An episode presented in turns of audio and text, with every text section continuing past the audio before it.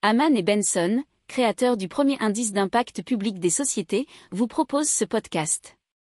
Haman Benson. Le journal des stratèges. Boris Kalt.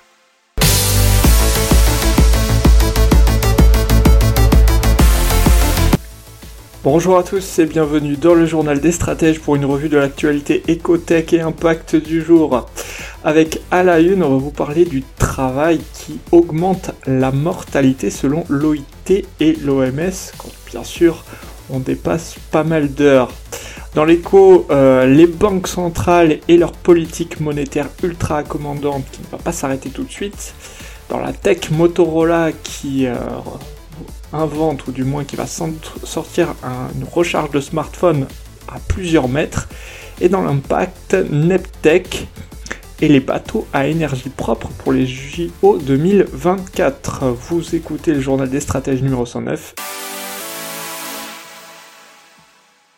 Et donc une étude de l'OIT et de l'OMS, donc l'Organisation mondiale de la santé et l'Organisation internationale du travail, qui nous parle d'une étude sur la mortalité liée aux heures supplémentaires.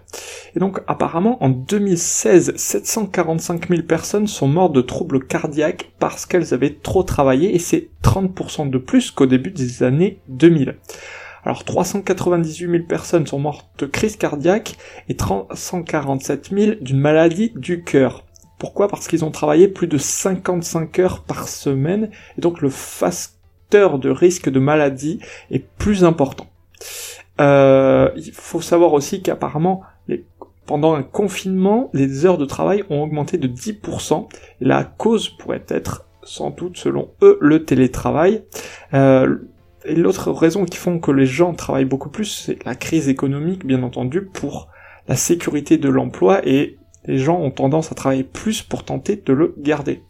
9% de la population mondiale serait touchée par ces heures à rallonge et particulièrement les hommes qui représentent 72% des décès.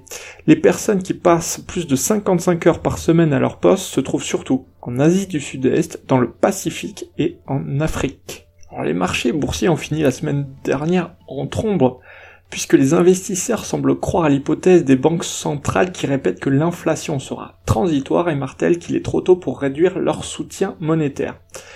Vu les chiffres publiés cette semaine sur l'accélération de l'inflation aux États-Unis, les investisseurs continuent néanmoins de se demander si les banques centrales ne vont pas être contraintes d'interrompre leur politique monétaire ultra accommodante plutôt que prévu la Banque centrale européenne a répondu à cela avec le Conseil des gouverneurs et euh, le compte rendu de, la réunion de, qui, a qui a eu lieu fin avril a été publié vendredi dernier.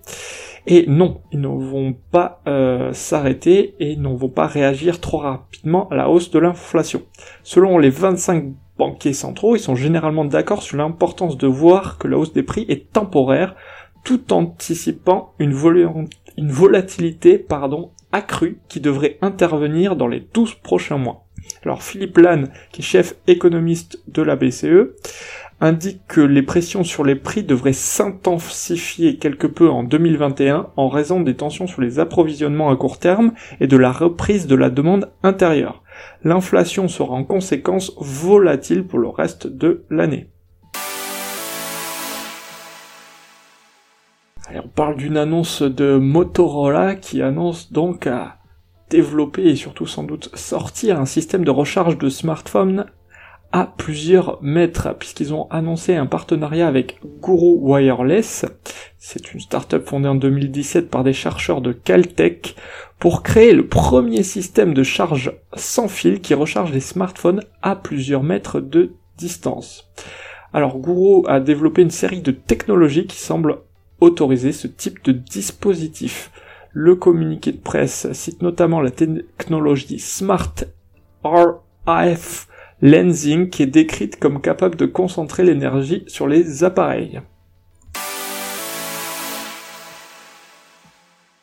Allez, maintenant on passe à Neptech. Ce sont des bateaux à énergie propre qui seront utilisés pour les JO de 2024. Neptech développe des catamarans à propulsion électrique et hydrogène destinés à des opérateurs de transport de passagers privés, publics et des professionnels du tourisme ainsi qu'à des sociétés de fret. Alors ils sont basés au Technopole de l'Arbois à Aix-en-Provence. Alors il y a quatre formes de navettes différentes, les NEP Shuttle, NEP Ferry, NEP River pour transporter des passagers et le NEP Cargo pour les marchandises. Elles pourront transporter 150 passagers ou 20 tonnes de marchandises. Alors ils essayent d'avoir les possibles. Elles sont fabriquées à partir de matériaux biosourcés, recyclables et très légers afin d'en réduire la masse et utilisent un système d'injection d'air sous la coque afin de réduire leur contact avec l'eau. Ces innovations permettent aux navettes de consommer 30 à 40% d'énergie en moins que des bateaux traditionnels. Donc ils ont été lauréats de l'appel à l'innovation mobilité Jeux olympiques et paralympiques 2024. Ils prévoient la conception et l'exploitation de navettes pouvant transporter jusqu'à 150 passagers sur la Seine et à Marseille durant les Jeux olympiques 2024. Alors, euh, ils sont aussi positionnés sur des appels à projets de nombreuses collectivités françaises, mais également en Finlande, Norvège, Danemark, Italie et Grèce.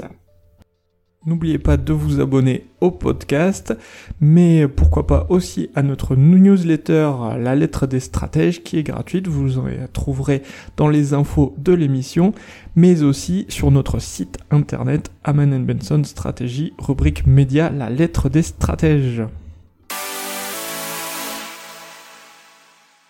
Voilà, c'est tout pour aujourd'hui. Je vous souhaite une excellente journée et je vous dis à demain pour de nouvelles infos.